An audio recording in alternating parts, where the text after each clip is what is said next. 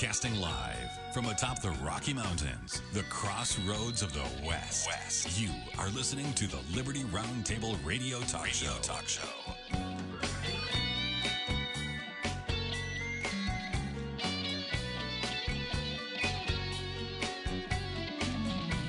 All right, happy to have you along, my fellow Americans. Sam Bushman live on your radio. Hard hitting news the networks refuse to use, no doubt, starts now. This, my fellow Americans, is the broadcast for the November the 6th in the year of our Lord 2021. This is our one of two, and our goal always to protect life, liberty, and property, and to promote God, family, and country on your radio and the traditions of our founding fathers.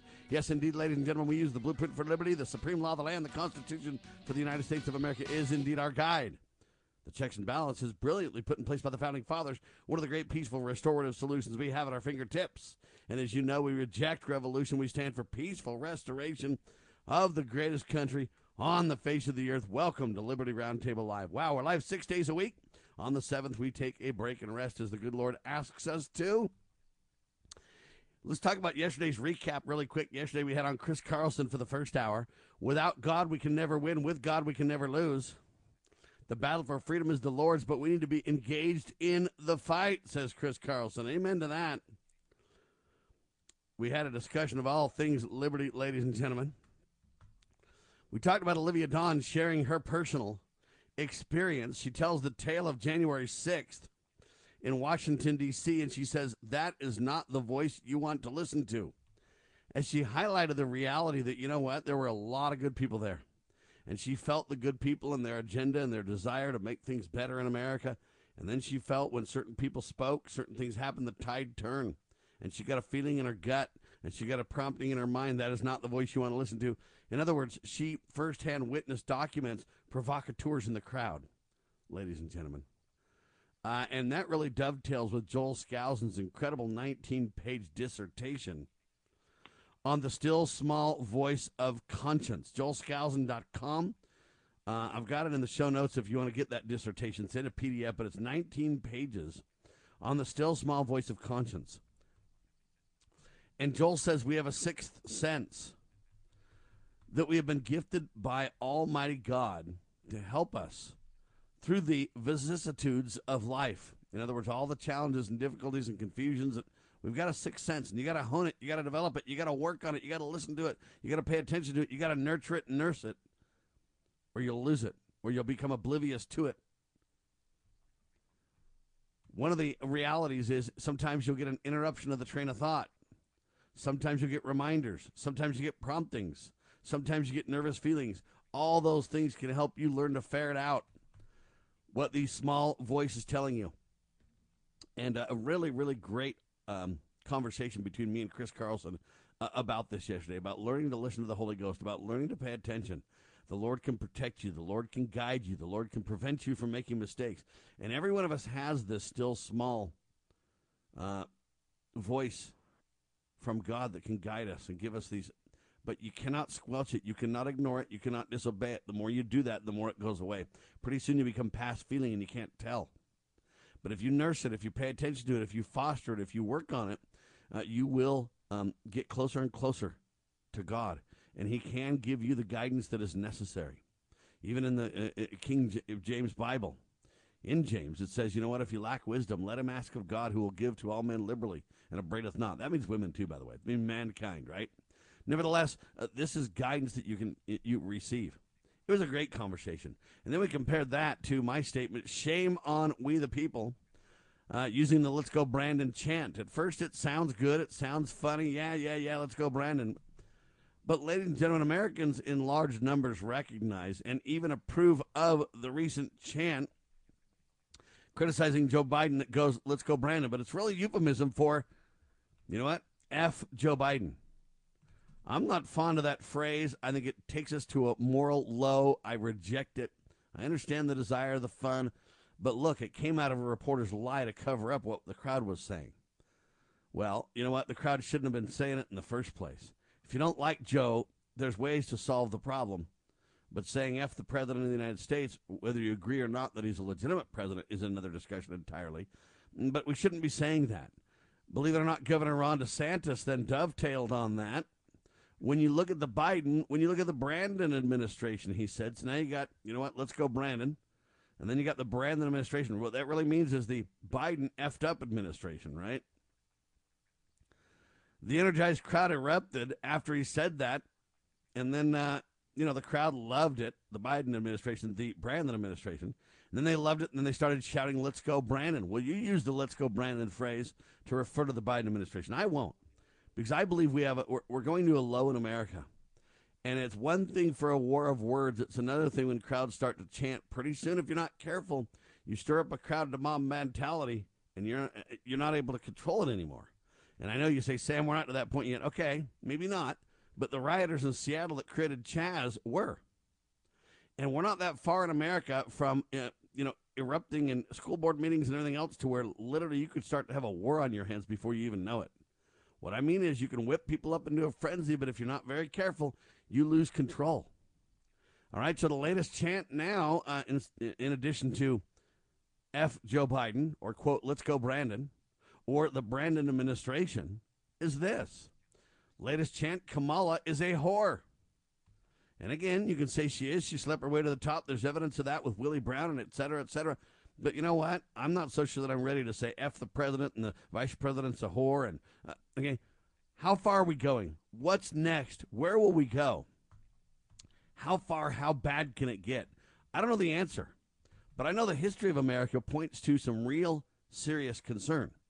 It got so bad, the trashing of the Mormons, the members of the Church of Jesus Christ of Latter day Saints, back in the 1800s, 1830s and 40s, right? 50s. It got so bad that literally it evolved into a, eventually a governor of Missouri, Governor Boggs, literally declaring an extermination order on all Mormons, males, females, women, children, an extermination order. And when the Mormons, the members of the Church of Jesus Christ of Latter-day Saints, appealed to the federal government for help, the president, Van Buren, said, You know what? Your cause is just, but I can do nothing for you. How close are we to that in America today? Sorry, you unvaxxed terrorist. Your cause is just, but I can do nothing for you. Uh, where are we going in America? It's a very big concern indeed. Uh, the red wave countdown clock has begun. One year, both chambers. Let's go, they say. National Victory Action Fund. Former House Speaker Newt Gingrich is predicting that there will be more than a wave for Republicans in 2022. It'll be a tsunami red wave. That's good old Newt, the guy that cheated on his wives and melted down uh, 25 years ago when he had a contract with. Now we mock it and call it the contract on America. Bush divides the nation on 20th anniversary of 9/11, likens terrorists to some Americans. Do you see the rhetoric that's starting to sprout? You have a right to free speech and the First Amendment. I agree, but how wise are you when you use it, huh? New Tucker Carlson documentary, Patriot Purge, shows the true story behind January 6th. Liberal media trashes the film, says nothing but conspiracy theories. I think Tucker's right, it's spot on. But new digital driver's licenses set to have your vaccine status and social credit score on them. Utah's one of the states in the lead on that from Biden's family business via the GOP? Is Joe Biden's family corrupt? Well, of course it is. We all agree.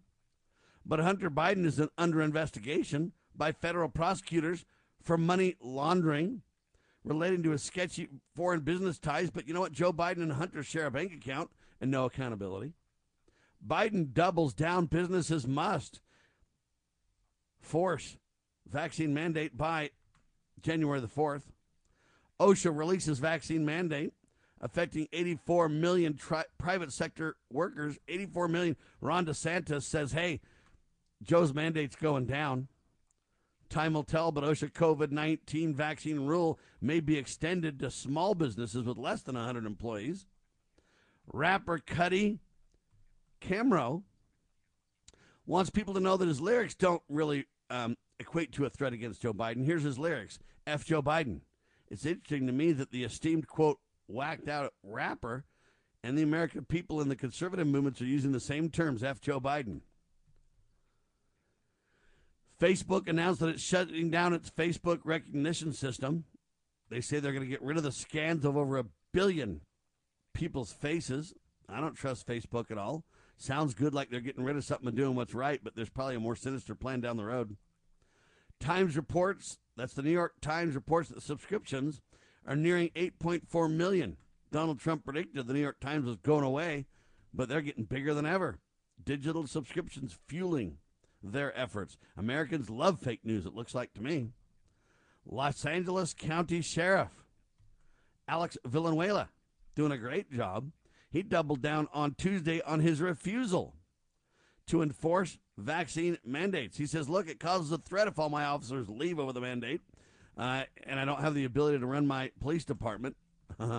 wow, there you have that. So that's a recap of the news that took place yesterday on Liberty Roundtable Live. And I want to go back to this um, F. Joe Biden, Kamala Zahor, the rapper F. Joe Biden, FBI looking into the rapper and then saying, oh, no harm, no foul, no big deal. Uh, and then uh, government literally calling people terrorists. Parents are terrorists, says the FBI, because they're, um, you know, at school board meetings not very happy with perverted sex being taught and critical race, dishonest racist theory going on and everything else. And parents are mad, and FBI and everybody else, Justice Department saying, hey, yeah, parents are terrorists there. Um, domestic threat everywhere. And white supremacists and crazy parents think they're in charge of their kids. The battle rages on. But where does this F. Joe Biden, Kamala as a horse stuff end up? Uh, if we let it and if we nurse it and if we coax it, where does it go? We'll talk about that with Sheriff Mack on your radio.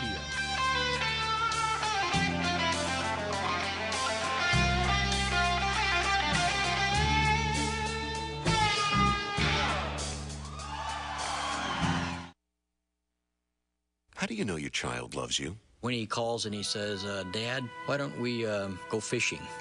Just very simple, but it, it really counts. They make a song up and they come into our bedroom and say, we made a song and will you listen to Our next to oldest daughter came to me with tears in her eyes and she said, Daddy, I just thank you for coming home every night when we were growing My up. My son does the nicest things. When he's playing outside, he'll come in and just give me a hug and run right back My outside. daughter goes to the same high school that I'm the registrar at, and I'll go into my office after the bell has rung, and there's a note on my desk. And it'll usually say, Mom, I love you. I'm thinking about it. And I think of my boy that uh, we finally got him through graduation. And he came up to me and said, I made it. Thanks. Family. Isn't it about time? That's all he said. And that meant everything to me. From the Church of Jesus Christ of Latter day Saints. I have a question. Can a nation conceived in liberty carry its head high if it denies protection to the youngest and most vulnerable of its citizens? Can a country founded on God given rights continue to thrive without understanding that life is a precious gift from our Creator? I believe that great nations and great civilizations spring from a people who have a moral compass. I don't think a civilization can long endure that does not have respect for all human life, born and not yet born. I will be in earnest. I will not equivocate, and I will not excuse. I will not retreat an inch, and I will be heard. One thing I promise you, I will always take a stand for life.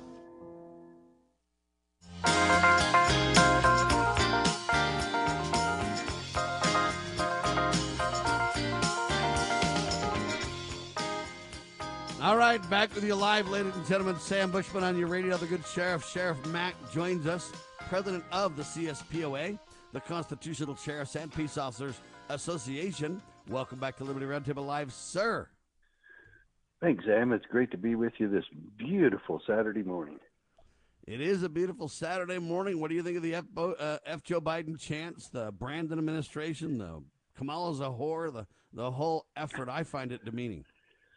Well, it is, and it's uh, it's just too debased for me. And I I did see it on the news uh, a couple of nights ago, and I I told Don about it, and how it evolved, the evolution of it of the term, I thought was a little bit funny, but I did not like the original uh, chant. Uh, I, you know, I don't approve of that word. I don't use it in my personal life. I don't use it in my public life.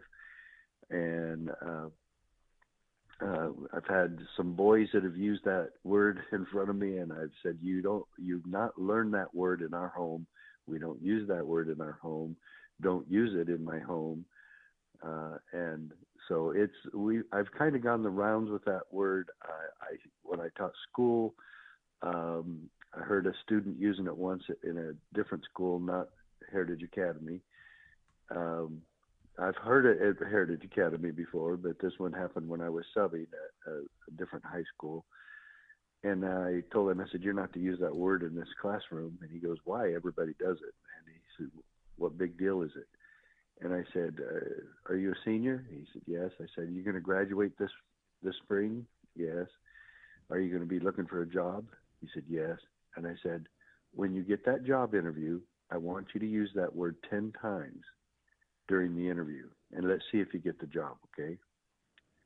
And he said, "Good point." And I said, "Yeah, it's not accepted uh, widely, as you might be saying, and it also shows a lack of upbringing and a lack of class. And and I think that's the same thing with all of us here. I don't approve of Joe Biden and what he is doing, what he represents. Uh, he is not mentally competent. Um, you can tell it in so many different ways the way he walks, the way he's bewildered numerous times, the way he forgets things. Obviously, that was the case this week when they asked him about the $450,000 payments. When uh, Doocy, the reporter from Fox News, asked him about it, that got a lot of coverage and a lot of traction. And the the trouble of it is, is this man is not uh, mentally competent. He's he's not physically capable or mentally capable of doing this job. I do blame his wife and his handlers. I think his wife is one of the biggest liars to America because she knows that he is not competent and that he's not well. And yet they continue to parade him around instead of taking care of his health and getting him help. Uh, they parade him around like uh, he knows what he's doing, and it's a shame, and it and it it is pathetic how they're using this man, uh, and he is just a front and a puppet and they should be getting him help. And, and I'm I'm sure uh, to an extent they do, but his the help uh, comes first, and he they should be trying to help him, and it would be a, a daily thing that he would need to be trying to do. And I'm I'm ashamed I'm ashamed of all of that, but I I will not participate, and I do not encourage anyone uh, to do this. Uh, let's go Brandon thing and and I think how that evolved was uh, was funny. Okay, it was, and that's where it should stop. And we need to get back to being a little bit more respectful than that. And I'm not saying that Biden and his administration deserve any, but it's not a, an attack on him. It shows who we are when we participate in such vulgarity, and it's it's not a it's not a a, a cut at him. It's a cut at us that do it, and and we got to be a little bit higher class people than that. I hope. There you have it, ladies and gentlemen. All I'm telling you is I don't go for it.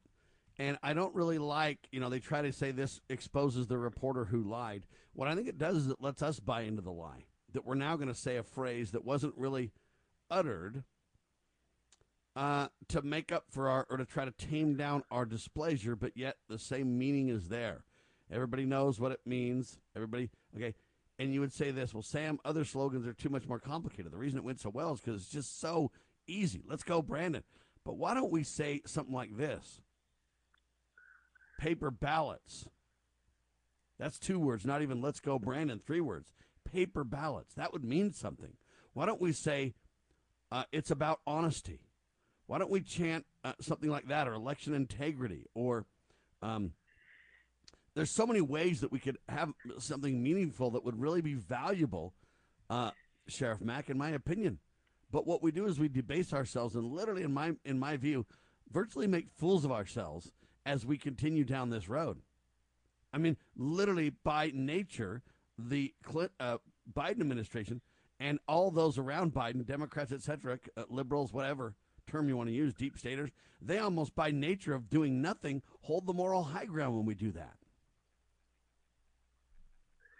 Yeah, uh, and that's true, Sam. And and uh, I, I just think this whole thing uh, needs to be uh, less hate and more love. That we act out of love for our country and love for ourselves and love for our families and love for America should be our motivation, not hate. And it, it does stir anger when we witness such destruction to American liberty, God-given liberty, and and yes, I I am uh, upset and mad and angered about that, but it's still uh, something that we must keep our wits about, and we must be focused uh, emotionally on doing the right thing, and, and not causing more, uh, adding more fuel to the fire. And uh, it, it is time to replace the hate.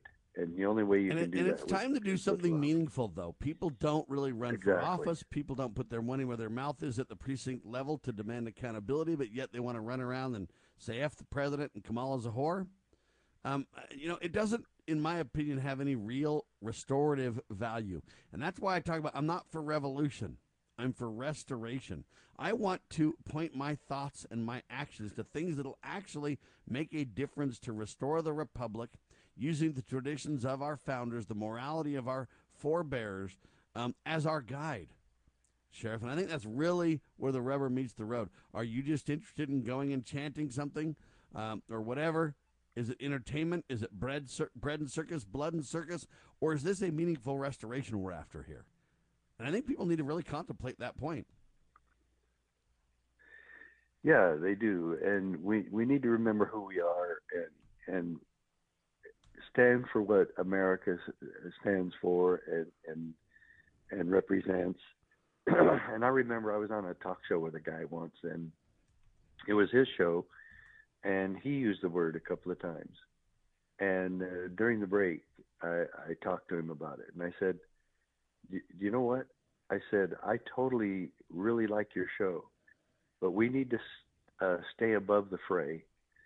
And we need to emulate the founding fathers. And i don't believe that any of the founding fathers would be using that that language. And i, I said we need to really show respect for the people listening and respect for ourselves. And he, he has uh, thanked me for that since then and uh, he said I, I I needed the reminder. Uh, well, right now, Sam, I think our country needs the reminder. Uh, we're not that kind of people, and we don't use that word, and we don't we, we don't debase uh, the the office of of the president in such a manner, Uh, even though he might be in there illegally. And even though a lot of the, his administration is a dictatorship, and even though they they are destroying our country, uh, we should not destroy ourselves and destroy uh, anything about the motives that we have in our hearts, and uh, we we don't want to represent the other side. Our And- and founders said that our nation was only worthy of a worthy of a moral and a religious people, and was inadequate for the governing of any other. And I'm just Right. asking my fellow Americans, if we are a moral and a religious people, do we run around call people whores, whether it's true or not? And do we run around saying "f the president of the United States"? Well, you know, and hey, everything's illegitimate. And at some point, where do you go, and what do you intend to gain uh, from that? I submit to you, there's a better way to restore the republic, ladies and gentlemen. There's a better way to advocate as we follow the Prince of Peace. If, and the big question is, if in fact we do follow the Prince of Peace, do we in America? That's becoming questionable too, and that's of even greater concern. Hold the moral high ground, people. Your daily Liberty News Wire. You're listening to Liberty News Radio.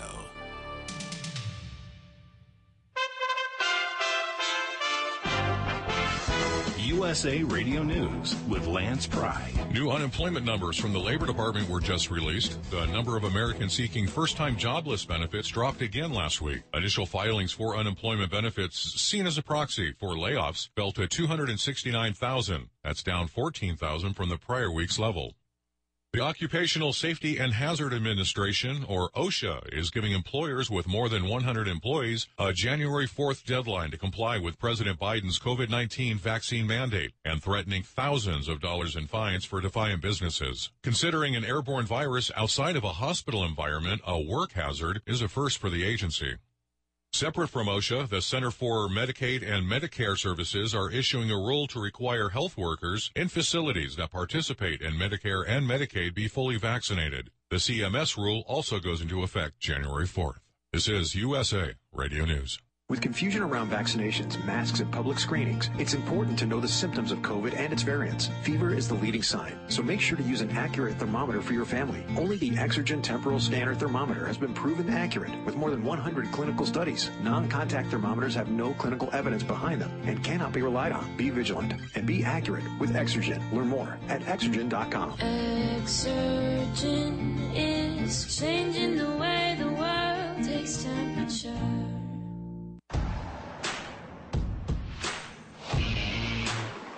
From city streets to back roads. From road warrior to carpooler. There are some things you can always count on. Like the reliability, durability, and power of DieHard. America's most trusted auto battery. No matter where your journey takes you, count on DieHard to get you started on the road ahead. Available at your local Advance Auto Parts and participating CarQuest stores. Although a recount has been requested, it looks as if the governor's mansion in New Jersey will not have a new occupant. Thank you, New Jersey! No, that's not Bruce Springsteen, but it is the newly reelected New Jersey governor, Democrat Phil Murphy, celebrating last night after Tuesday's election results finally came into focus. It appears he has won with a lead of under 20,000 votes over the Republican challenger, Jack Ciattarelli, a New Jersey Assembly member. Governor Murphy celebrating The first Democratic governor reelected in the great state of New Jersey since my dear friend, the late Governor Brendan Byrne, did this in 1977. in the New England Bureau of USA Radio News. I'm Chris Barnes. The company Smartmatic filed separate defamation lawsuits against Newsmax and One America News Network Wednesday, accusing the networks of knowingly peddling disinformation about its voting technology during the 2020 presidential election. They say a disinformation campaign harms Smartmatic's business model. USA Radio News.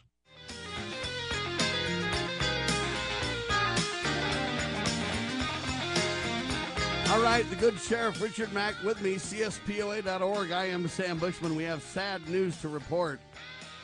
John Stadtmiller has passed away November 5th, that's yesterday, unexpectedly, after battling a respiratory illness. R.I.P. Rest in peace, Brother John, is my response. John Stadtmiller is a well known talk show host. He used to do the uh, uh, Infotel report. Uh, he uh, owned, or I should say, founded and owned, or whatever you want to say, ran uh, Republic Broadcasting, uh, the radio network. He had a lot of talk shows and everything else. If you go to their website now, republicbroadcasting.org, it says, hey, hold off on donations. I'm sure that um, they're making some adjustments. I don't know what's happening to the network. I don't really have any inside intel. Uh, if anybody wants to call in and has more information on this, 208 216 6100, 208 216 6100. Would love to take your calls on that. Uh, all I'm telling you is that uh, he's passed away. It's a sad tale, uh, and there um, it's verified because it's on the Republic website.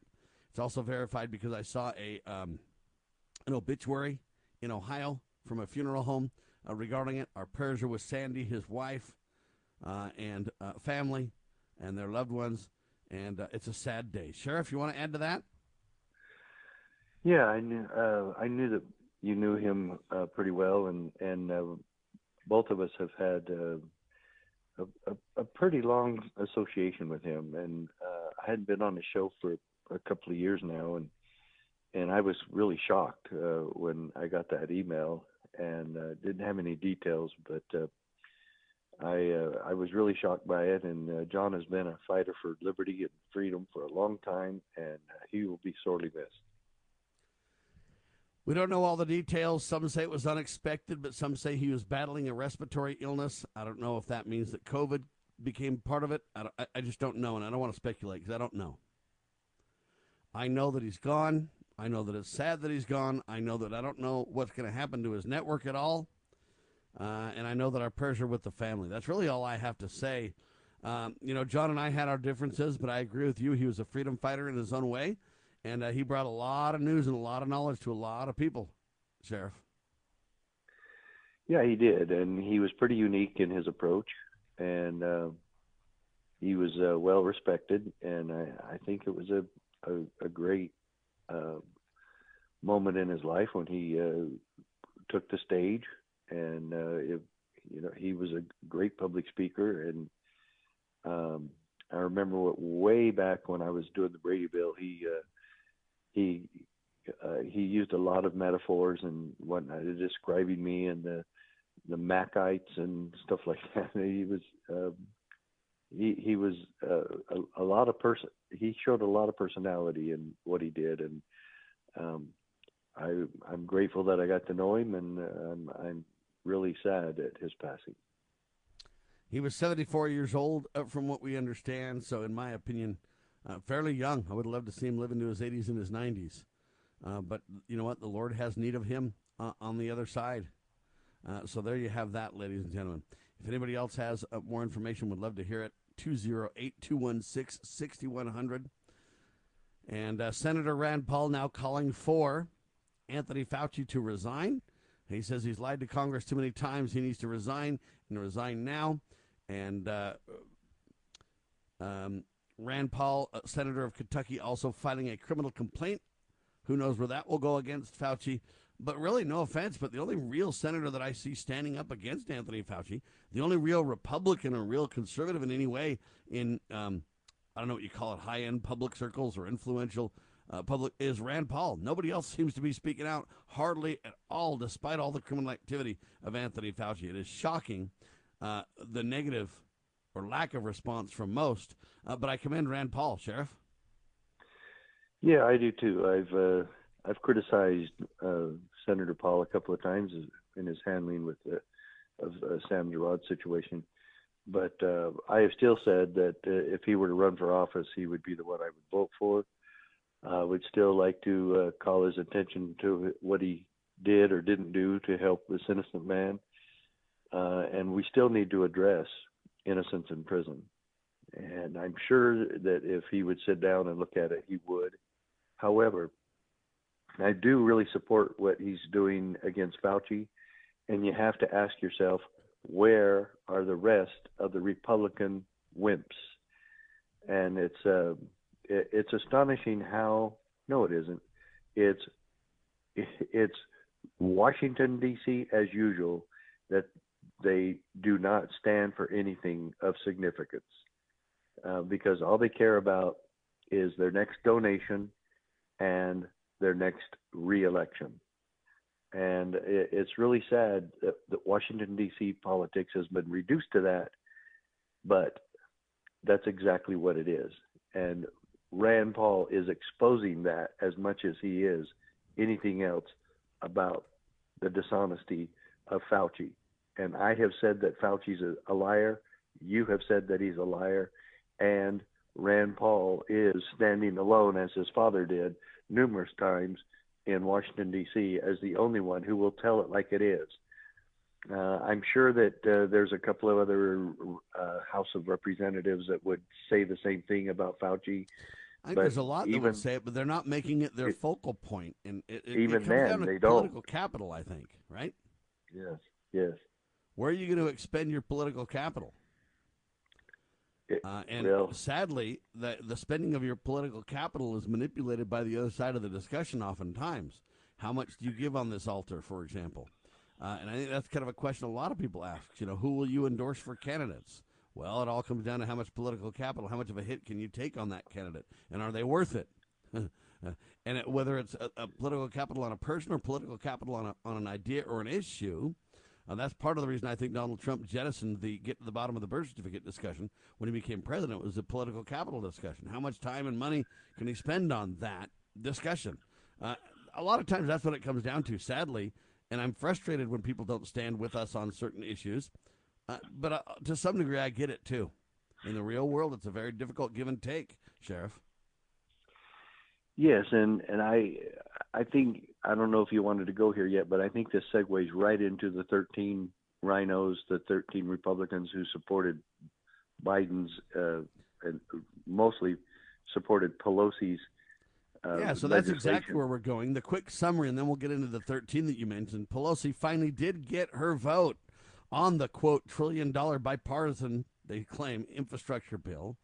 At 11 p.m. last night, ladies and gentlemen, the bill passed by a vote of 228 to 206 with the support of 13, quote, moderate Republicans.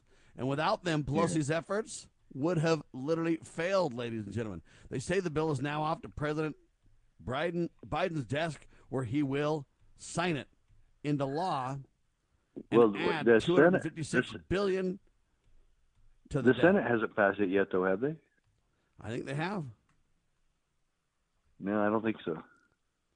All right. I think the House did it first, and now it goes over to the Senate. But but they think uh, they think that what I saw on the internet is that they they believe it'll pass there too because Manchin is now um, acquiescing, and I don't know about Sinema uh, out in Arizona, which I, she has totally shocked me that she's been this strong against it. I don't know what she's doing. I think it's a ploy. I don't trust her. She's not a good person. She never has been, and uh, I I don't know what she's doing. I'm I'm shocked that she has showed this much fortitude, and, and again, and that her a part her own party is uh, really harassing her, uh, downright uh, scaring her. Yeah, they passed it on Tuesday. Her. The Senate passed it on Tuesday, Sheriff. They did pass it on Tuesday. Because the only thing I saw is that that during uh, in August, uh, the Senate passed it. I kind of I guess a preliminary thing that they were going to, but huh? Because I thought Manchin was still holding out. I don't see how that would have passed, but okay, I stand corrected. I don't but, know. Uh, yeah, I guess I guess it's going to be now the law. I'm, now then. I'm struggling. No, because they did pass it, but you're right. It was a little bit ago.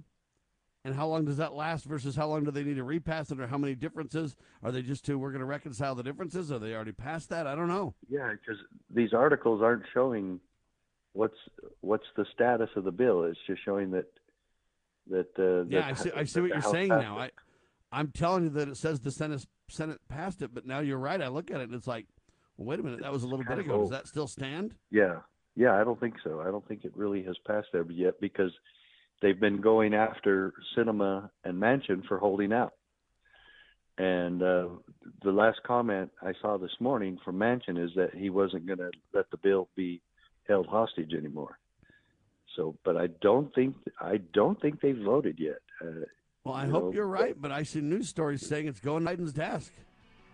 Okay, well, it must be going there then. Ladies and gentlemen, we don't know what the heck's going on. We'll dig into it, keep you posted on your radio as we're live. We have a whole lot of news the networks refuse to use to talk about. By the way, there's a clock battle going on. We'll tell you about it in seconds. Liberty Round Table live with Sheriff Richard Mack.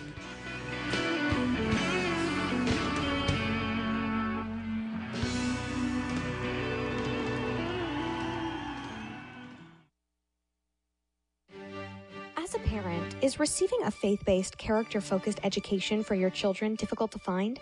Do you believe that godly principles should be a central component in your child's education? Imagine a school where faith and integrity are at its center, where heritage and responsibility instill character.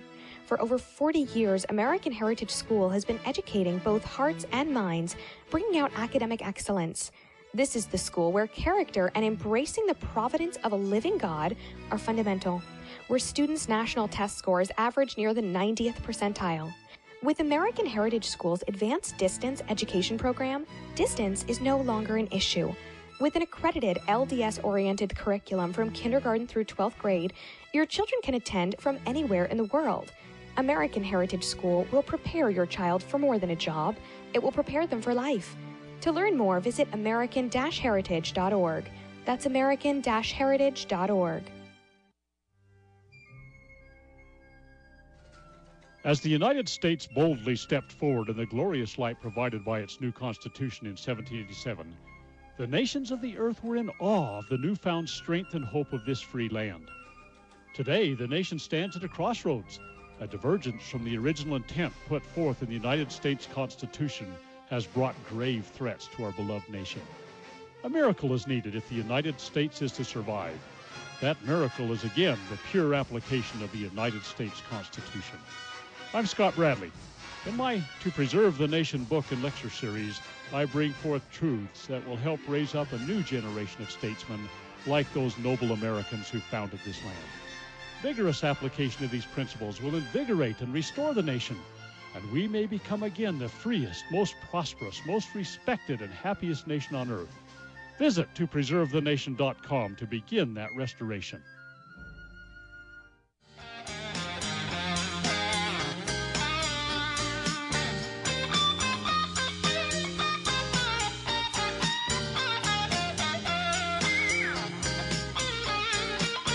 All right, it turns out the six Democrats voted against the spending bill and 13 Republicans voted in favor. So you got a few, you know, they say House passes stripped down infrastructure bill, sending it to Joe. I, everything I see says it's passed to Joe. I want someone to tell me that, hey, the Senate passed it back in August, which is what it looks like. The problem is, I'm not able to see. Uh, confirmation that the Senate's passing it. Um, it it still doesn't make sense because if it already passed, why why the last three months haranguing Sinema and Manchin? If it already passed, that wouldn't have been Yeah. necessary. every article, though, I'm telling you, I've looked at t- 20 articles now, and everyone says the House passed it. They're sending it to Joe, but you only send it to Joe if the Senate's passed it, right? Yeah, I know. Yeah, so anyway, ladies and gentlemen, I know we seem like we're idiots on the air, but you know what? This is live radio, is- and sometimes you just can't track down live facts because they passed this late last night at like 11 p.m. So we're struggling this morning to get information. Um, in the meantime, though, they're calling it the clock clash, Sheriff. 19 states are seeking to make daylight savings time year round. USA Today, Oh. it's called the clock clash. They say a federal law would be required. And I really want to focus on this for a second because remember tonight, ladies and gentlemen, or when you wake up tomorrow, you need to set your clocks back one hour. If you're in most states. Now, here's what's interesting about the clock clash. they say that it takes federal law to deal with this. And I find this fascinating, Sheriff. If we want to be concerned about all the government has in our lives, in terms of uh, manipulating our lives, uh, involved in our lives, you know, the founding fathers envisioned a federal government or a general government not really involved in their lives at all. But we've got to the point where even the time of day is controlled by your federal government. In the last four years, believe it or not, 19 states have enacted legislation or passed resolutions to provide for year round daylight savings time if Congress will allow such a change. The 19 states, just so you know, are Alabama, Georgia, Minnesota, Mississippi, Mississippi, Montana, Idaho, Louisiana, Ohio, South Carolina, Utah, Wyoming, Arkansas, Delaware, Maine, Oregon, Tennessee, Washington, Florida, and California. Okay? Uh, but they say there's nothing they can really do. Okay? because the federal government decides this. The only thing that the states can do is reject it and stay on, quote, standard time. The only power individual states and or territories have under the guideline is they can go on standard time permanently, but most people are advocating for daylight time. now they say Arizona, Hawaii, Guam, American Samoa, Puerto Rico, and the Virgin Islands all stay on standard time now. But despite what the states want to do, they say to ditch the two times a year changing the clocks would require an act of Congress. Now, a bipartisan group are putting the Sunshine Act together to try to solve this problem, but it's a clock clash of epic proportions. And the reason I bring it up, Sheriff, is to remind everybody one, to set their clocks back one hour. But more importantly, to say, you know what? If we can't get, and we've been working on this for literally decades now, if we can't get the federal government out of our time, I don't know what else you're going to solve, Sheriff.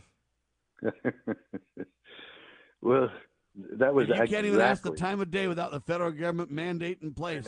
States don't have any autonomy. What what other control do we have? I know it sounds like a simple, stupid point, but I think it's critical to understand. You think you can move big mountains if you can't solve this one? Who the heck likes daylight save or who likes the manipulation of our time twice a year? Can you? Is there anybody that really advocates for it? Well, it was a suggestion at one point in our in our history that uh, Ben Franklin said that it should, should be considered, and and I don't care if he said it or if he didn't say it. The point is, what you said was exactly what I thought of as soon as I heard that. You mean they get to control the time of day at Washington D.C. and the poor little podunk states that are all these slaves and servants to the federal government uh, can't even say what time they keep their states. Uh, you know, and so I'm proud of Arizona. We don't care uh, if the cows uh, know what time it is, and you know, most of them have said that it was something to do with with uh, cattle breeding and and the the dairies and so on and so forth. Uh, well, the sun shines less during the winter and more during the summer. That's just a, a physiological fact. Uh, and so, how you make use of the time uh, of the that daylight lasts is up to you uh, and your family and how you run your farm. Uh, you can get up earlier, uh, you can stay up later, uh, but the sun is only going to shine so much, and that's up to you to take advantage of that however you choose. And it's not up to the tyrants or the dictators or the kings in Washington, D.C. And yeah, I've had it with that part that Washington thinks they control everything. And the brainwashing of all this, Sam, is that they purport that Washington, D.C. is in charge, is in charge of our lives, in charge of our own health, in charge of our churches and our businesses, and they flat out have no authority to be involved in any of that. And that's the problem with the vax. It's the problem with COVID 19. It's the problem with politics in America. And it's the problem and the subterfuge of, and corruption of Washington, D.C., that they think they have this kind of power over us. Well, you got the divide on every single issue in America, including the clock clash, is the point, ladies and gentlemen. Set your clocks back and beg the federal government to allow you to set the time on your own watch yourself. Uh, I find it very fascinating that the states have literally zero autonomy in this. Uh, I think the states ought to push back and say, have you lost your cotton picking mind on this? Uh, it's just insane. 19 plus states. I don't care if federal government passes it. I don't think Arizona is going to change. Well, so the idea would be if the federal government were to say, hey, states can do what they want to. That's what I think should happen. And you would say, well, Sam, that'll just create confusion. I don't think so. I think Who bright cares? minds can come along. And if there's confusion, there's already confusion. You have what? How many time zones across America now? Four? If you count Hawaii, more? Yeah, I think there's I think there's three, and then and then with Hawaii four. Well, so you've got Pacific, Central and Eastern. Mountain, you've got Central, and you've got Eastern. So that's four plus Hawaii. What Well, it is are on? four. Yeah, but Mountain, because there's only there's only three hours between Arizona and and New York right now. Yeah, no, it's be, when but we go because back, of the time change. yeah, so but when we go back, it's only two hours from. There's Pacific from- time, right? Yeah, There's Mountain time. You're on Pacific right now, right? yeah. So it's 7:54 a.m. for me. It's 6:54 a.m. for you. In Yeah, I guess that's right. It's Okay, 8:54. I never thought in of it Eastern that it's way. 9:54. So there's already four Yeah. plus Hawaii. That's five. Uh, and then when you consider everybody going back and forth, you can't tell me they've made it simpler. I think it's better just to let every state decide for themselves. And personally, what I would support is I would support uh, daylight savings time to be permanent. In other words, go forward one hour, leave it permanent, and I would just stay there year round. And personally, I would simplify the time zones in America to probably two. And it would be very, you know, very easy to accomplish. But anyway, it's a big old battle. And what I find amazing about it, ladies and gentlemen, is if the states want to do anything, a change to federal law would be required. And so you've got Congress that can pass this spending us into oblivion bill. And, but you can't get them to solve the, the clock issue or get the heck out of the clock issue or whatever term you want to use for it. It's just amazing to me. All right, I did find in several articles now, though, they say the, the long contentious battle over the spending bill has occurred. The Senate passed it months ago. They've been waiting on the House. Now it goes to Biden's desk. It is already signed by the president. I mean, I'm sorry, it is already passed by the Senate, Sheriff. Hmm. Okay, good. Well, I mean, it's not good, but uh, Good I we understand what the scoop is, yeah. I don't get. Yeah, I don't get all the uh, vitriol aimed at Sinema and Manchin. Then, if it passes, get well, out of the I'll way. tell you why I think the aim at those people are because the, they, they took it in chunks. It's a narrowed bill. They got it passed. They're calling it a victory, but they have part two coming up. Yeah, true. And so I think that's what the beating, browbeating of these people are. The bottom line is there, as Ron or Rand Paul wisely puts it in the commercial that I run. I took his words on the Senate floor and turned it into a commercial. But look, you can't get the Republicans or the Democrats to even save a penny. He had a penny plan where he wanted to save one penny per dollar. Can we just reduce spending one penny per dollar? And he put a bill up, and they everybody soundly Republicans, Democrats, everybody rejected it. And he basically says, "Look, the whole body is fiscally irresponsible with your money," and that's really what I see, Sheriff. Um, I see nothing but games playing. The six Democrats that held out, uh, they just want to basically partner with the Republicans, and uh, you know they get a lot of coverage, and it helps them raise money for their campaigns and uh, whatever. But nobody's really interested in saving any money at the federal level. Period. End of paragraph. Except for maybe a Rand Paul and a couple of others. Yeah. Yeah, it's it's really sad that. Um, well, it goes back to the whole thing that we're talking about, and that is that Washington thinks it can do anything it wants, and that includes uh, frivolous spending of taxpayer dollars. And there's going to be wasteful spending on this, and there's going to be paybacks to big to big donors to the Democrats, uh, just like. Um, and I can't believe this guy. I can't believe the absolute uh, shame that Jeff Flake is. Uh, says that he is a Second Amendment supporter, says that he's against abortion, says that he's against uh, frivolous spending, yet he supported Joe Biden. And Joe Biden just picked him to be an ambassador. Uh, and probably because he needs the job because he got fired by Arizona in the last uh, election or before that. And then he went after, of course, he went after Donald Trump uh, because they were fighting because he was fighting with John McCain and uh, Jeff Flake sided with McCain because he always uh, did what McCain told him. And uh, Jeff Flake uh, uh, purports to be uh, a, a strong Christian, and uh, he he he is a farce. He is a fraud.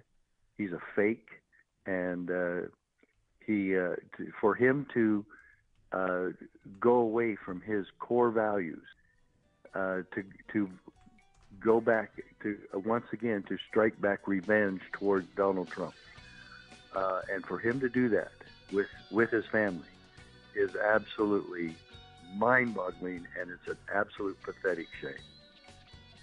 But it's Former Republican Senator Jeff Flake being tapped by the Biden administration to be ambassador to Turkey, huh? Yep. And that's Wow. a good that's a good name for him. Wow. That's very interesting, ladies and gentlemen. Again, it just shows the revolving door. The guy gets voted out by the people, shut down. But of course, don't worry, Joe, baby Joe will bring him right on back. He serves another day. See, you just can't get these people out of office even with a block and tackle these days. Hour one of the can two coming up. The good sheriff stays with us. God save the Republic.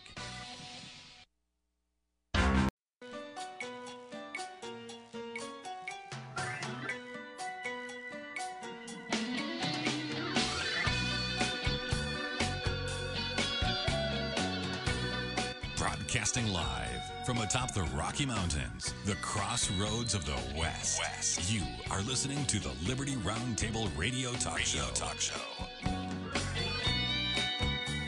All right, happy to have you along, my fellow Americans. Sam Bushman on your radio live, hard hitting talk at your fingertips. A bunch of news the networks refuse to use continues.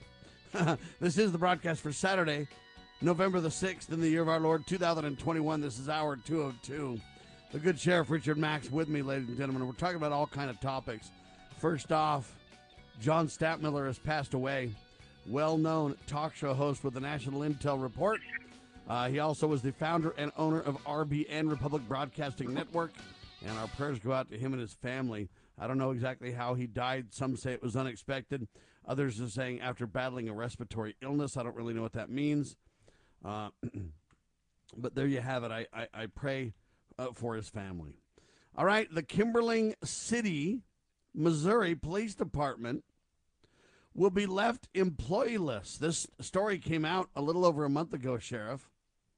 But they say the Kimberling City Police Department in Missouri will be employeeless after the re- after the staff resigned, leaving all calls to the sheriff's office. So the whole city police department disi- uh, dissolved because everybody resigned. According to KY3, I guess that's TV. They say this until then, we'll be answering all the calls in Kimberling City. And then he says this I find this interesting. We can't enforce city ordinances, but any other calls we will be handling at this time, Sheriff Doug Rader said. R A D E R, Doug Rader's the sheriff there. And I find this to be a very fascinating discussion, discussion Sheriff. Um, you know what? All the police or all the city needs to do is have the city council vote and say, yes, you know what?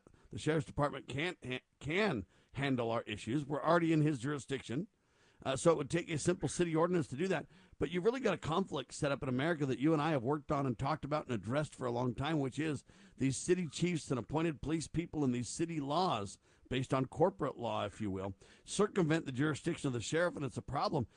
This is a great opportunity for alignment, sir, and a great opportunity, in my opinion, for real solutions. Let the sheriff's department hire more staff members uh, and let the city align themselves with the county so there's no conflict or jurisdictional battle going on there. Let the elected Right. sheriff be the representative of the people in the executive branch on the local level. Let's get it done. Let's go. Now that's a time when let's go makes sense, sheriff. It would, and I'm wondering if Sheriff Rader actually understands that. Uh, that it, uh, every community in this country should only have a sheriff's office. No Yes, question ladies. about and- that. Hold on. It- yes, ladies and gentlemen. Let me be very clear. We are talking about abolishing all police departments that have appointed police chiefs. Uh, and all city guidelines and ordinances that set up a battle between the county and the city. That's what we're saying, right, Sheriff? Yeah, exactly. Uh, it, it's just an unnecessary expense. Not that it, the additional, for instance, the city that just abolished their police department, uh, they could take 75% of the money they were putting into their own police department and move that over to the sheriff's office and contract with him and say, look, we would like the sheriff's office, we would like to simply be included, which we already are inside your jurisdiction. And we know it would take more manpower for you to now take all the calls that were being handled by our police department, and we'll we'll put in 75% of what we were spending, so you can add more manpower to the sheriff's office, so you can adequately take the calls by our former police department. That would save the city money. It would be adequate spending for the sheriff. It would be adequate funding for the sheriff to take care of the calls. Everybody leaves happy. Police police uh, services are still provided to the people of that city, and it saves them money at the same time. Across the board, that is how much, at least 25% across the board, that the taxpayers would be saving if they did that nationwide. And the the the reason why police departments were formed in the first place, historically speaking, is that cities started to incorporate within counties. Nobody thought it was a very big deal to do that.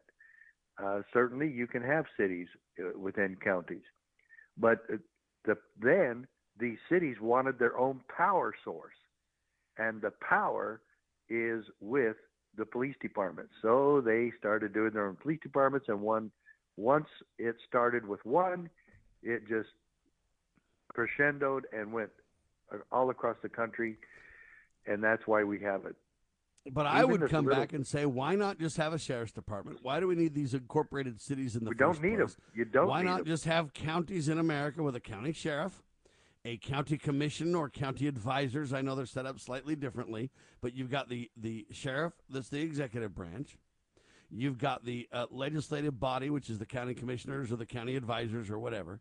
Then you've got the district attorney, which is the judicial branch. You've already got the appropriate checks and balances countywide. I don't think we need all these cities at all. I just think it creates an extra layer of government. It creates a conflict locally between officials where they're battling over power and jurisdiction. Right, it does. No question.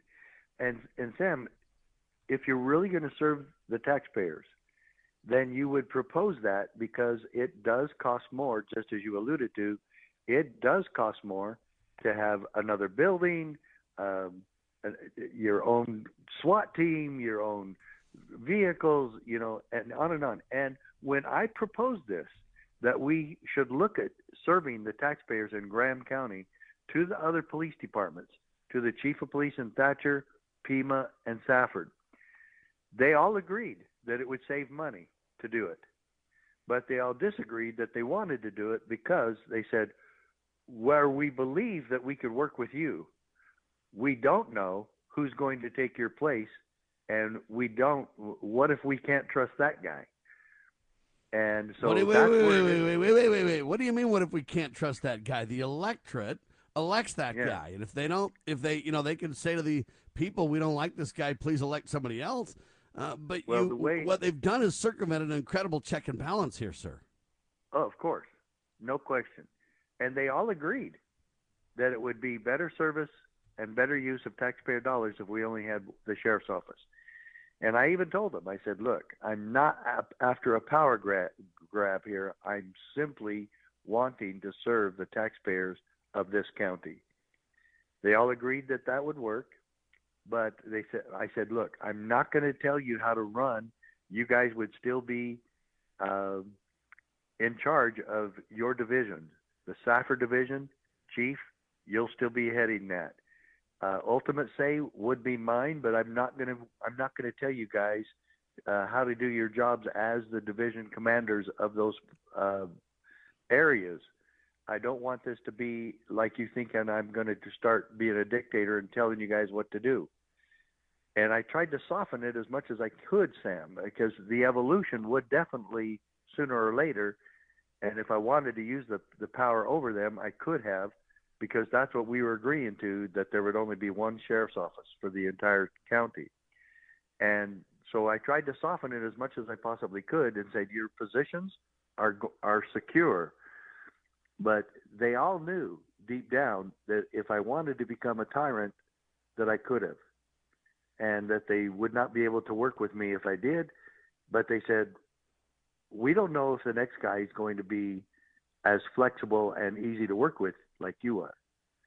And and so to be able to tell the chiefs that the city councils are now not your boss and that I am, that was too much for them to take, and they didn't support it because of that.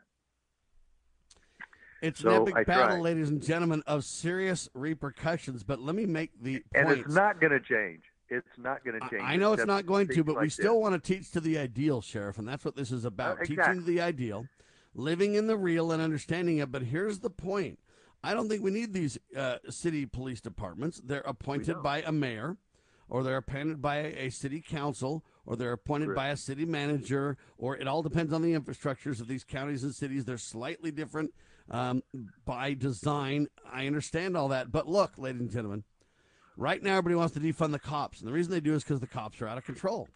I get it. I'm not for defunding the police, though. I think that's a f- foolish move. However, I am for changing the very structure of the way our law enforcement works in an effort to create ultimate accountability. And being elected versus appointed is a huge step, teaching to the ideal again, in the right direction, ladies and gentlemen. So this one city just literally lost all their police. And so the sheriff's dealing with it in the meantime, but he's got kind of a jurisdictional conflict in that he can't deal with, meaning can't enforce city ordinances, which I find very interesting since the city lies within his county jurisdiction. So he's the county sheriff, but the bigger these cities become, the greater the populations in the city, the less sh- the sheriff really has authority over because somebody appointed he's at odds with by very nature. Now, listen to the next article, headline, and we'll then put this in complete discussion perspective. Here it is. If the police lie, should they be held accountable? Often, sadly, in America, the answer is no by law. Of course, you and I, the average American, would say absolutely if the cops lie, they should be held accountable. But no, by law, the answer, oftentimes the answer is no. Federal agents and police officers who work with police departments are often immune from lawsuits, even for serious rights violations and now the Supreme Court is being asked to, quote, reevaluate that. We'll dig into this and get the sheriff's take and align these two stories. And we'll do it all in seconds on the one and only Liberty Roundtable Live.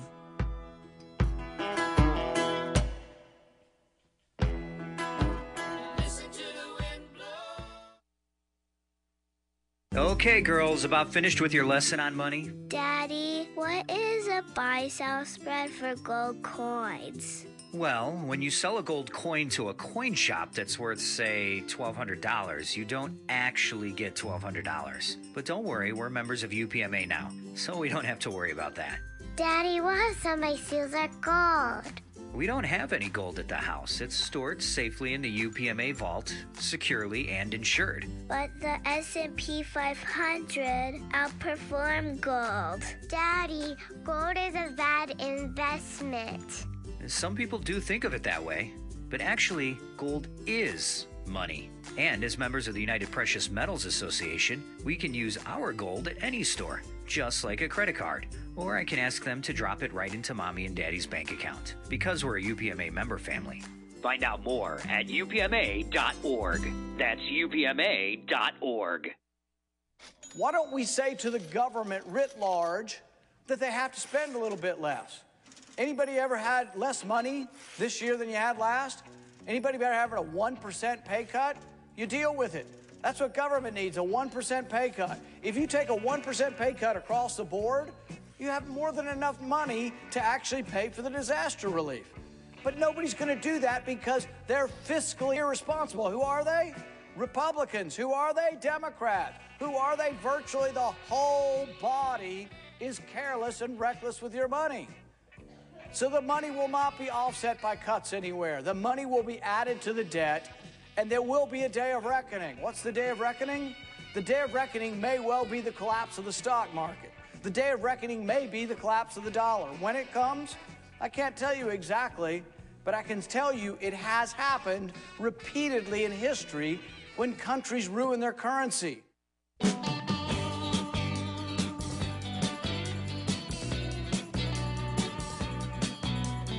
The reason this critical battle is so important, ladies and gentlemen, the clash between between police chiefs and appointed police departments and the sheriff's department is because what's going to happen is you're going to move more and more and more to state and federal law enforcement officers, which is disaster on steroids. But if a federal law enforcement officer lies, manipulates witnesses, and falsifies evidence, should they be responsible and accountable for those damages? If the police lie, should they be held liable? According to law, the answer is oftentimes no. For decades, the Supreme Court and Congress have declined to close the many loopholes like qualified immunity that protect the police from accountability, ladies and gentlemen. Granted qualified immunity, that's a doctrine created by the courts that literally creates a quote, constitution free zone ladies and gentlemen, that shields officers from lawsuits. Okay, so the courts created this qualified immunity doctrine. The Supreme Court is seriously a problem here, all the way from the local courts to the because what they say is this: well, we can't let you sue that cop, we can't let you do this, we can't let you do that because they have qualified immunity, uh, and that's a doctrine created by the courts. But yet they say Congress has to fix it, just like Congress has to solve the time problem. Wow, folks, look where we are. We're always stuck looking at Congress, who's the do nothing Congress, except destroy the people's finances and uh, way, of life. And when it comes to anything productive, so you're always looking at Congress or the courts for every decision on the planet. Ladies and gentlemen, this is disaster, and this qualified immunity has got to go. And this is why so many people are angry at the cops, uh, Sheriff, is that there's no accountability. You can have your rights flat out violated, and what the court will say is sorry.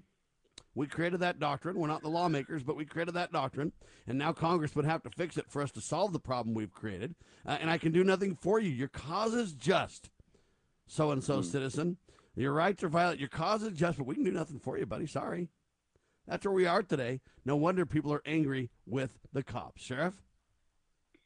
Yeah, uh, there's two there's two sides of that coin, Sam. Uh, first of all, cops lie all the time and I'm going to admit something here.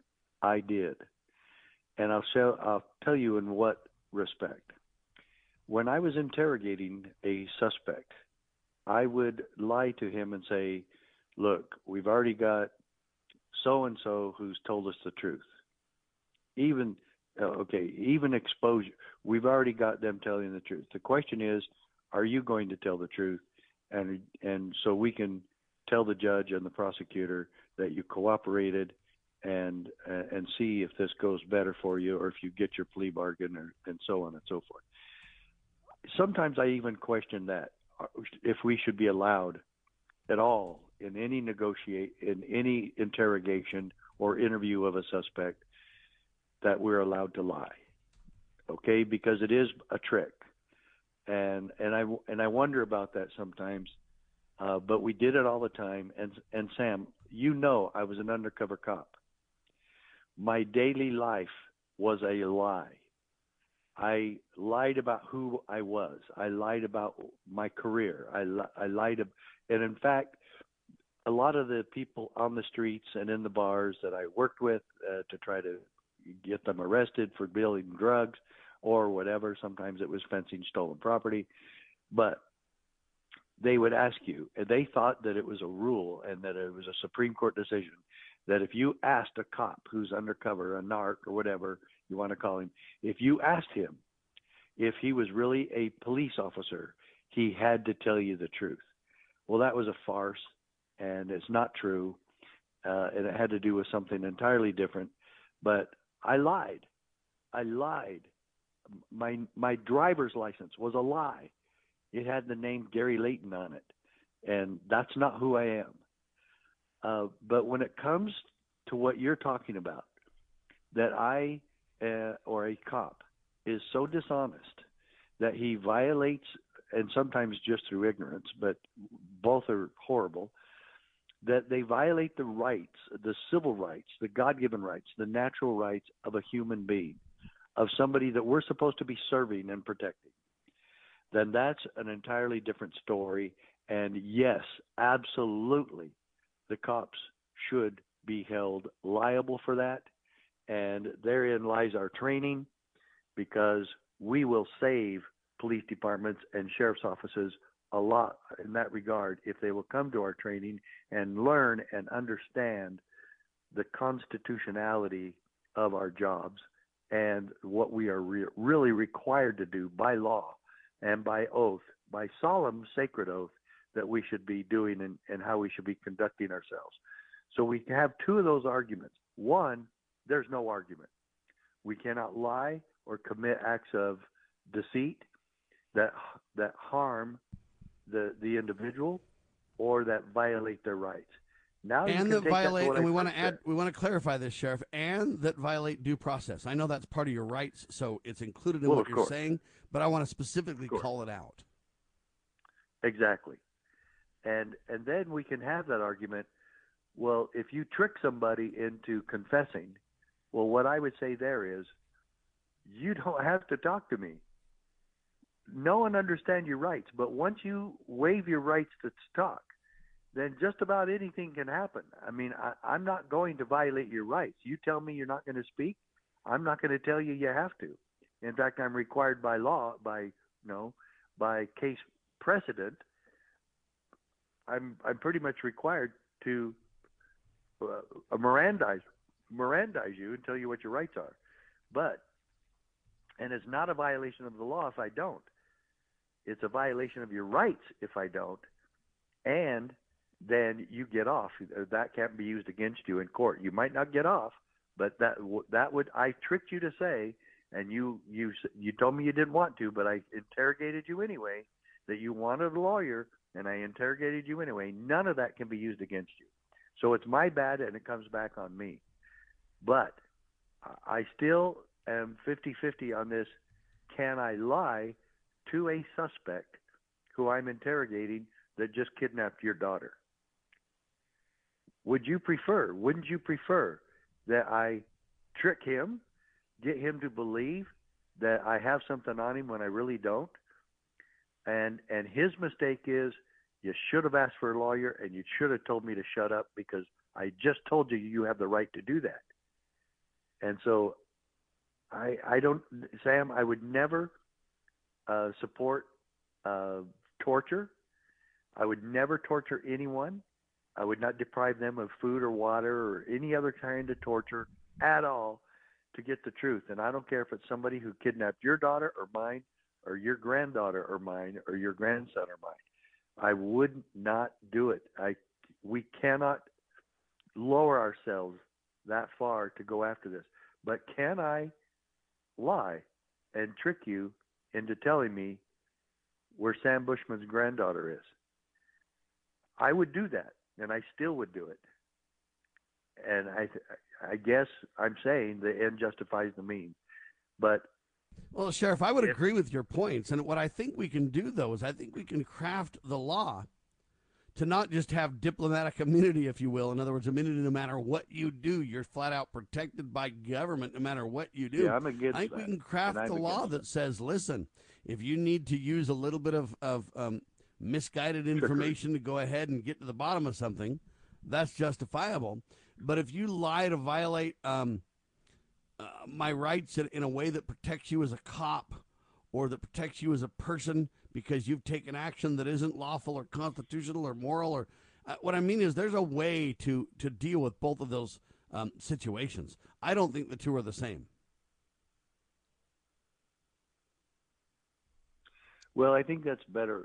Yeah, and I and I agree with that. But you know, I had people say, "Working undercover, you're lying to everybody, and it's uh, I don't agree with it at all." And I said, "Look, uh, I guess lying of, of any kind should not be excused morally, but you know what? For us to go in and get people who are uh, human trafficking." Uh, exploiting children, uh, abusing children, uh, kidnapping children, murdering children, to go and infiltrate the secret groups that are doing that. It's the their rules, their rules of staying secret, and to infiltrate them, you have to do it cl- clandestinely. And so to go in there and, and and try to pretend to be one of them or to act like you're um, part of them uh, to save that girl, to save that boy. Uh, I would do that in a, in a minute, and that's what I did undercover. Since then, I've seen that the drug war is a farce, and, uh, and that's a different story. Yeah, where are the lines, ladies and gentlemen? When is the motive intentionally good? And when does the uh, manipulation of witnesses and the tampering with of evidence, uh, when does it become kind of a problem? How do we have both is the real question. Well, there's a FISA court discussion that's going to shed light on this in a second. Hang tight. Exposing corruption, informing citizens, pursuing liberty. You're listening to Liberty News Radio. USA Radio News with Lance Pry. New unemployment numbers from the Labor Department were just released. The number of Americans seeking first-time jobless benefits dropped again last week. Initial filings for unemployment benefits, seen as a proxy for layoffs, fell to 269,000. That's down 14,000 from the prior week's level. The Occupational Safety and Hazard Administration, or OSHA, is giving employers with more than 100 employees a January 4th deadline to comply with President Biden's COVID-19 vaccine mandate and threatening thousands of dollars in fines for defiant businesses. Considering an airborne virus outside of a hospital environment a work hazard is a first for the agency.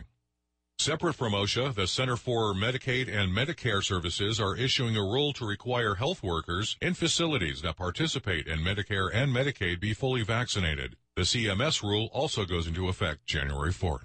This is USA Radio News.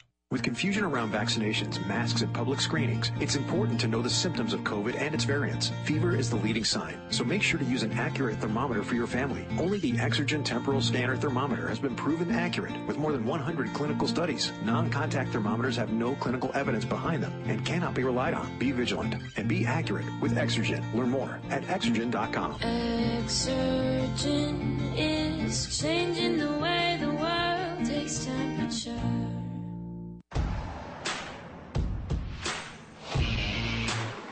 From city streets to back roads.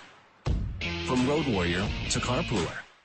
There are some things you can always count on. Like the reliability, durability, and power of DieHard, America's most trusted auto battery. No matter where your journey takes you, count on DieHard to get you started on the road ahead. Available at your local Advance Auto Parts and participating CarQuest stores. Although a recount has been requested, it looks as if the governor's mansion in New Jersey will not have a new occupant. Thank you, New Jersey! No, that's not Bruce Springsteen, but it is the newly reelected New Jersey governor, Democrat Phil Murphy, celebrating last night after Tuesday's election results finally came into focus. It appears he has won with a lead of under 20,000 votes over the Republican challenger, Jack Ciattarelli, a New Jersey Assembly member. Governor Murphy celebrating. The first Democratic governor reelected in the great state of New Jersey since my dear friend, the late Governor Brendan Byrne, did this in 1977. In the New England Bureau of USA Radio News, I'm Chris Barnes. The company Smartmatic filed separate defamation lawsuits against Newsmax and One America News Network Wednesday, accusing the networks of knowingly peddling disinformation about its voting technology during the 2020 presidential election. They say a disinformation campaign harms Smartmatic's business model. USA Radio News.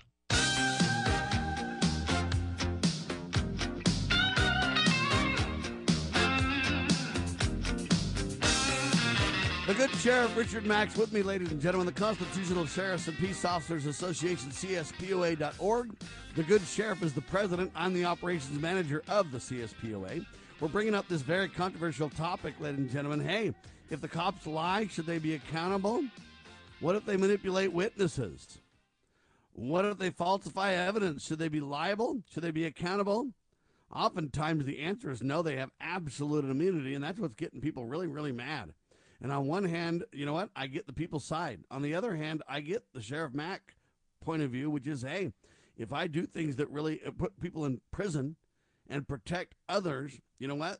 I, I'm going to do it in a second. The question becomes where is the right and the wrong in this? And let me tell you why I'm asking this question right now. The Supreme Court has just been authorized by Biden's deep state to terrorize Americans. The Supreme Court just abandoned the Constitution, ladies and gentlemen. Let me explain, then we'll have the sheriff respond. They buckled to the Biden administration and the radical left. And now Biden's deep state will have free rein to terrorize Americans. You may remember the FISA court as the secret court that approved the Russiagate witch hunt against President Trump and his associates, right? They used the quote phony Steele dossier as the pretext to go after their political enemies, ladies and gentlemen. They did so in total secret without even Congress knowing about it, right? Groups from both parties have been challenging the secrets of the FISA courts. And believe it or not, one lawsuit finally made its way up to the Supreme Court. But sadly, the U.S. Supreme Court jettisoned the Constitution and refused to take up the case. Now, Joe Biden's FISA court has free rein to abuse Americans, calling them terrorists. This includes law abiding gun owners, parents who do not want critical race theory or sex, perverted sex taught in their schools. Uh, these are people who um, oppose COVID restrictions. All kinds of people are in the crosshairs of this thing, according to a report in Reuters. Yeah, the ACLU says the public has a right to know, but of course, Joe Biden did everything he could to keep the FISA court secret. He did this because he can use this as a whipping tool to go after his political enemies. As Reuters reported, Joe Biden's administration urged the Supreme Court not to take up the case and deal with the appeal. Now, here's what's interesting, ladies and gentlemen. You ready for this? There were two Supreme Court justices on the Supreme Court who dissented, arguing that the Biden administration should not be allowed to hide their abuses of power. Now, any guesses who these justices are? Sheriff Mack? Do I do I have any guesses who the two were that dissented? Dissenting. So the dissenting Yeah. one said, "Hey, man, we shouldn't have this secret FISA thing. Joe Biden has no right to do this." Right. The I court would- said we're not taking up the case. Thomas and Gorsuch. I wish you were right. You're half right. These justices came from opposite ends of the spectrum. Conservative Justice Gorsuch is one of them, and Sonia Sotomayor is the other one. And Oh this alliance may surprise many people, but it's actually nothing new, ladies and gentlemen. Uh, basically, the Gorsuch and Sotomayor are funding, are creating what they call a libertarian wing of the courts that support the First Amendment and free speech, etc. They call it a civil libertarian alliance between Gorsuch and Sotomayor. They were voted down seven to two when they tried to take on the secret FISA court. This means the FISA court will continue to have unlimited power and no accountability, ladies and gentlemen. This is serious, serious uh, business, folks. They say Congress needs to step in and fix the problem before we lose American liberty forever. They say one way to fix it would be to change how FISA judges are uh, are selected. Right now, believe it or not, whacked out, whacked out Chief Justice John Roberts has single say on which judges get put on the FISA court. And of course, conservatives know how untrustworthy and anti liberty Roberts is. They say the best way to fix the FISA court would be to bring transparency to it. The American public has the right to know what its courts are doing. Otherwise, they say, hey, we're in serious trouble. Now, I agree and disagree. I don't think the best way to fix it is transparency. I think the best way to fix it is to get rid of it. We don't need a FISA court. We already had courts in the land before FISA even came along. But, Sheriff, this is a very unique situation now where Joe Biden literally has so much authority. I fear we can't even stop him anymore. Congress is relegated to the sidelines. If a congressman steps up all by himself, uh, all he's got to do is stick the FISA court and the IRS after him. Uh, Congress can't stick together.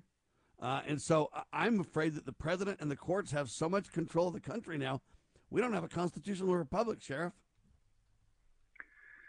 Yeah, no kidding, and um, it it shows in so many different ways. But yes, the constitutional republic uh, is well, it's gone. Uh, the only thing that we can hope for is that we can get our constitution off of life support and uh, restore her in our counties. Uh, this whole thing, Sam, goes so deep, and it is so indicative uh, and very stark indication of the utter corruption in Washington D.C. I do not trust the U.S. Supreme Court. Uh, they have allowed the the uh, vaccine mandates to continue. They've allowed the tyranny to continue. They have supported tyranny across the country. They they could have put a stop to a lot of this and and ended this ridiculous charade of does government in Washington D.C.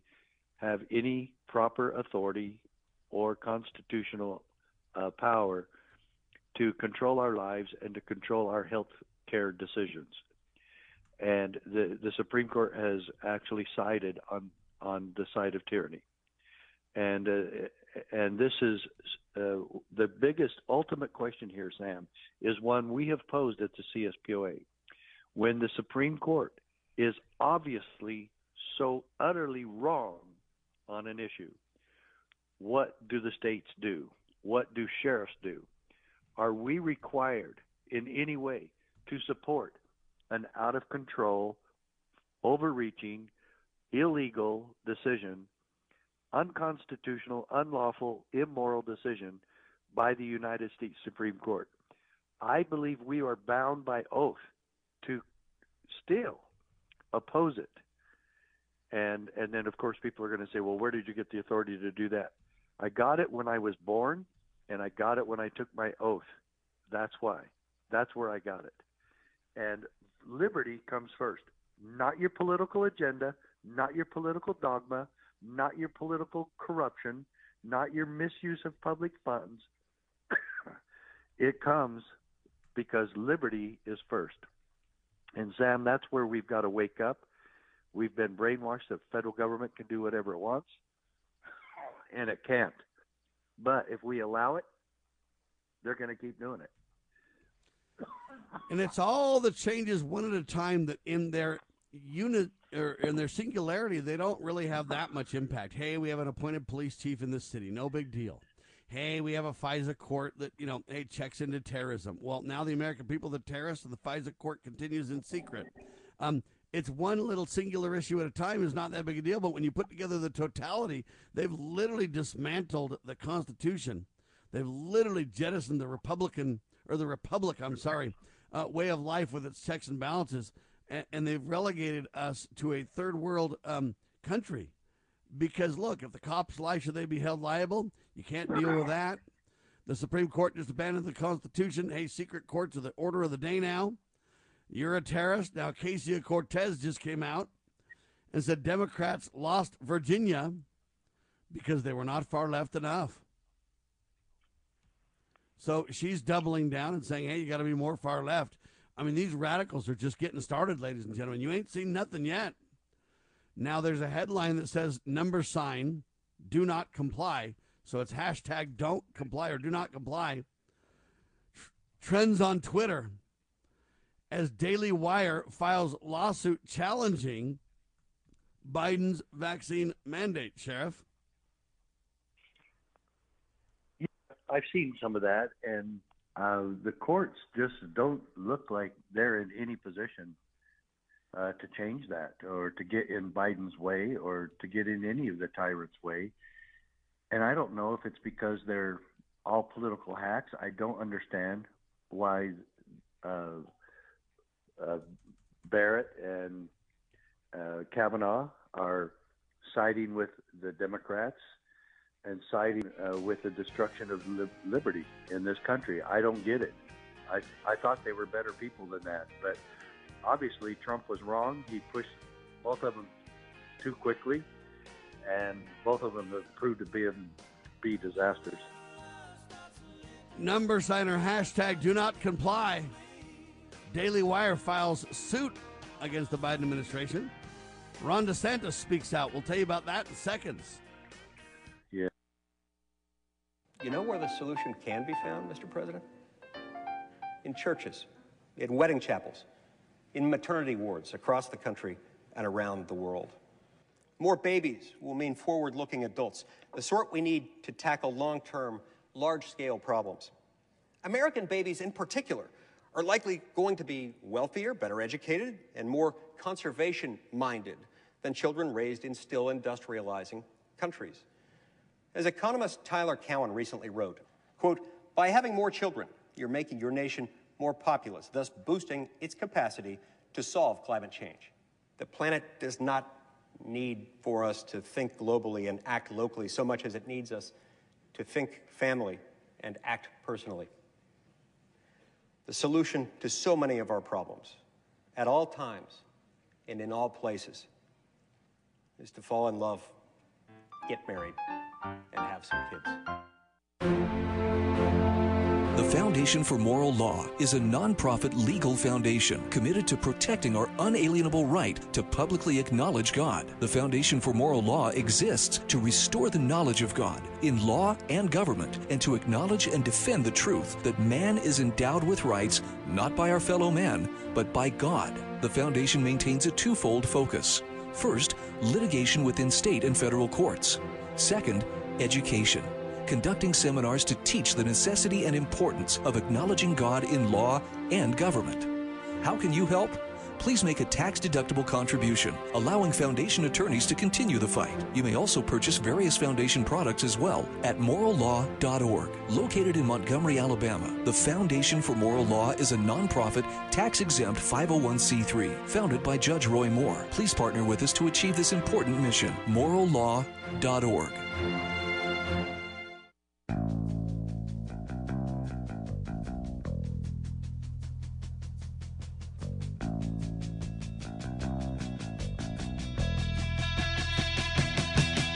All right, ladies and gentlemen, you got to commend the Daily Wire. They're filing a lawsuit against Joe Biden's vax mandate. Good for them.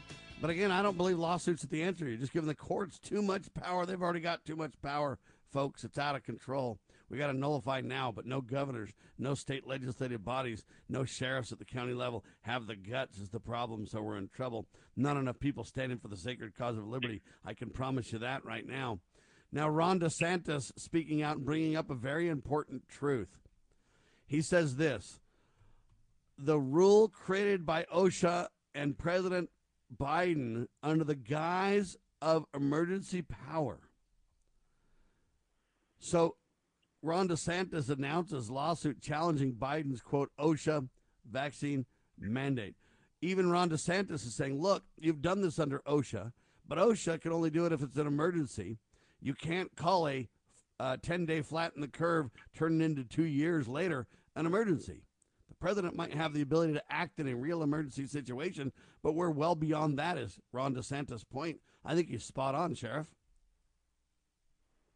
Well, actually, he is. And uh, I'm really liking that guy. Uh, he he's uh, taken some very strong stands, and most of them have been absolutely correct. And when he made the announcement to our nation's police who are being uh, what harangued, uh, uh, unconstitutionally treated, uh, and treated immorally by our government, and threatened with their jobs if they don't do what they're told about their own health. Uh, he's told them, "Hey, we don't have the max uh, the vax mandate here. we believe in liberty, and we love police." And you're welcome to come here. Any cop moving in from another state will be given a $5,000 bonus and get to work here. We still need you and we still want you and we still respect you. I think that kind of leadership is what we need nationwide, and the sheriffs of this country have got to start standing. And I guess that segues into another thing that uh, we, we have going on in our country, and that is Sheriff Alex Villanueva in Los Angeles I never thought I'd see this, but he is taking a strong stand against the ma- uh, vax mandate. Love seeing that, especially in Los Angeles County, where we have never seen such leadership uh, in our in, in the history of of law enforcement. It's fantastic. People are starting to push back. Sheriffs and and uh, police officers are pushing back and uh, I'm, I'm really grateful to see uh, that it is, and that tyranny is not uh, winning. Uh, it's not happening unfettered, and people are starting to stand. And it's great to see Sheriff Villanueva do the same. As, yeah, we're trying to reach out to him to get him on the radio and TV with us as well. So we'll keep an eye on that ball. Hopefully, the good sheriff in L.A. County, Sheriff Alex Vin- Villanueva. Is that how you say it? Villanueva. Villanueva. All right, Sheriff Villanueva. Um, and I appreciate Ron DeSantis saying, "Hey, we'll give the cops five thousand bucks to relocate to Florida." But again, I would really, really, really, really appreciate these police being under the county sheriff, the elected official, uh, not under the appointed police chief's status, ladies and gentlemen. And I know you could say that's a minor point, but it's a critical point when it comes to accountability and who that leader pays attention to. That's critical. Um, all right, when will schools start to require vax proof, Sheriff? You know that's coming. If they're done it in the workplace, they first start with the adults and then the children. Pretty soon they'll say, "Hey, you got to have a you got to have a vaccinated kid, or they can't go to school." They're not quite there yet, but they're going to be there. Go home. Tell all these parents. Look, some of you might not be able to stay home every day and teach your kid. I get that. I understand. But there are homeschool associations that can take over for this. Go home. Leave these socialistic schools, these indoctrination centers for, for tyranny and socialism, and leave. W- vote with your feet. Uh, stop uh, haranguing. Uh, not, that's probably not word. Stop stop investing emotionally in your school boards who are so stupid that they can't even see straight and go home and start your own uh, homeschooling for your children.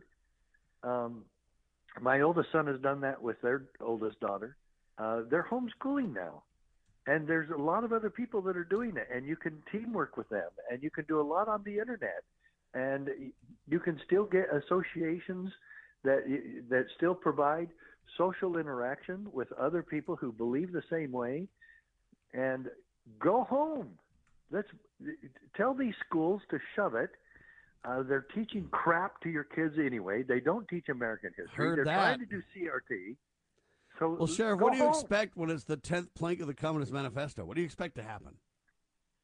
well yeah no kidding so All right, let me ask you an interesting question about this vaccine for kids, though. Here's what I find so incredibly fascinating. Now, I'm just kind of dumb, okay, Sheriff? So help me with my ignorance, okay? okay okay Here it is Pfizer's COVID vaccine is now available for kids. Will schools require it? Asks USA Today. Then they go course they on and they say this. Then they say this is awesome, though. Listen.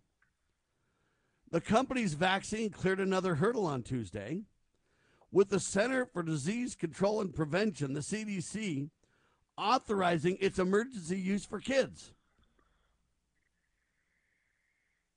Did you catch that, my fellow Americans? Remember how they told you that the vaccine was approved, Sheriff? yes So why do we need emergency authorization for kids if the vaccine's already approved status? The only reason we need it, Sam, is the only reason anybody needs it, and because it's a farce, and it's subterfuge, and it's corruption, and it's government control, and it, it, it, you can only, Sam, you can only answer that question that you just asked. You can only answer it if you get into conspiracy theories and and that's that's the truth of the matter because there is no other other logical answer because children do not get COVID nineteen. the ages five to eleven that they're pushing that on, they don't get it. As a matter of fact, the death rate for COVID nineteen for children in that age group is one in one million. And that is a quote from Tucker Carlson. It's also a quote uh, from uh, Gary Haven, and he, actually said it was one in 500,000, which both of them are literally a zero percentage. It's literally zero. You can go on to point zero zero zero zero something. Literally, statistically speaking, it's a zero. They don't get it. So what's happening here, Sam? Why are not churches getting involved in pushing back on this and this lie? Why are why are churches not standing against tyranny? Why are Well, I just don't understand why we have to have emergency freedom? use for this. I don't understand why we have to have emergency use for this if it's already. There is no I thought they said that it got approved. That also. If it's That's approved, why. ladies and gentlemen, we don't need emergency use status. If we need emergency use status, then whatever they're injecting into your child's arm is not approved. Which is it, you ignorant people? I speak out about this and you say I'm a conspiracy theorist. I just want to know the facts. if Pfizer's vaccine is approved now, you don't need emergency use status. Well, you say, Sam, it's approved for adults and not for kids. Uh, I see. So, at what age then? Is it 18 years old? Magically, a 17 year old needs emergency proof or approval? Or, okay, they're playing games, folks, They and it's a problem. There you have it. Hey, Yeah. Sheriff, are you ready for the coming everything shortage? The what shortage? The coming everything shortage? Coming everything shortage. Yeah, everything's going to be uh, in shortage supply pretty soon. I'm not. Well, China has already told the people they've already announced that they're expecting huge shortages and that everybody should start stocking up. If Yeah, China so it's is the everything that, shortage. yes, And it is because China's melting down with power. They don't Yeah. have uh, their power's not stable. Uh, we're melting down in America because we're firing all the truckers. I don't know if you know this, but literally, they say about uh, the trucking industry could lose 37% of drivers over Biden or Biden vaccine or vaccine mandate. They say it's worsening supply chain issues by the second because of the mandate now. Literally 37% of the truckers, we've already got a massive trucker shortage. Now they say 37% are just simply not going to haul any freight. Mm, Well, because they can't. They're not vaccinated. They're not getting the vaccine, sir. who do truckers actually need to be around? They don't need to be around another human being. You park your trailer at a grocery store. Yeah, but what, hold on. But what if your trucking company says you got to be vaxxed? Well, I understand that, but they still don't have to come within six feet of another human being. Doesn't matter. Yeah, that's for sure. The big corporations don't care. Well, we know Yeah. that the truth doesn't get in the way of their agenda here. That's for sure. Sadly, the science and the truth doesn't seem to matter to these people. But they're calling it the quote everything shortage now, the coming everything Yeah. shortage. Of course. Uh, there you have it. And the final story of the hour that I want to get to you is this, ladies and gentlemen. They're working on cameras in the classroom nationwide. It's a nationwide initiative. Uh, cameras-in-the-classroom.org is the website for it, and they really believe that all we got to do to get the uh, schools to fly right is put cameras in the classroom, Sheriff. And I couldn't, I can't think they're more wrong. They couldn't be more wrong if they tried. To, To be honest with you, there there was a couple of times I wished I would have had one. I But most of understand your point, Uh, but I, but it- I don't want us to have a surveillance society everywhere, and that's where we're getting. No, I don't either. and I I also either. believe that if you think that you can put your kids in a communist school and have a camera that is going to stop communism, you're wrong. Right. Well, this is what I said even to that, Sam. I told my class if there's ever a time where I or one of your classmates gets completely out of control, I'm giving all of you or any of you permission to turn on your phones and record it. So, you know, and some classrooms you had to put your phone in a in a holding area over on a board, and each person's uh, phone was in a numerical order, so you could just get that, put it up when you come in, and pick it up when you leave. I kind of like that too, but we I didn't do it in my classroom, and I, I was dead serious. If anybody ever does something, uh, you have your phones. You're not allowed to use them in class, and you can't even have them out. Uh, even if they're answering a call from their mother or father, they're not allowed to have them out. And and so I totally agree with you. It's not necessary, and in an emergency, you can always have one available. And ladies and gentlemen, I would say this: you know, if you don't trust them to teach your children, don't just hire a nanny that you don't trust with a spy cam. Why don't you move your children to a trusted scenario? I don't believe in any people that don't flat out believe in God should teach at all, in my opinion, my children at all anyway. But that's a whole nother topic. All I'm telling you is now they're trying to put cameras in every classroom as if that'll fix I don't it. want Did that solve the Orwellian society either. Amen. Did that stop all the cops from getting out of control? These cameras? Oh no, the body cam was turned off. Oh, sorry. Ha ha. Okay, all I'm saying is, folks, we've got to create accountability in America, and it starts with morality in the people. After all, we declare this nation shall endure, but you got to get involved and make it a, make a difference, will you? God save the republic. Thanks, Sheriff.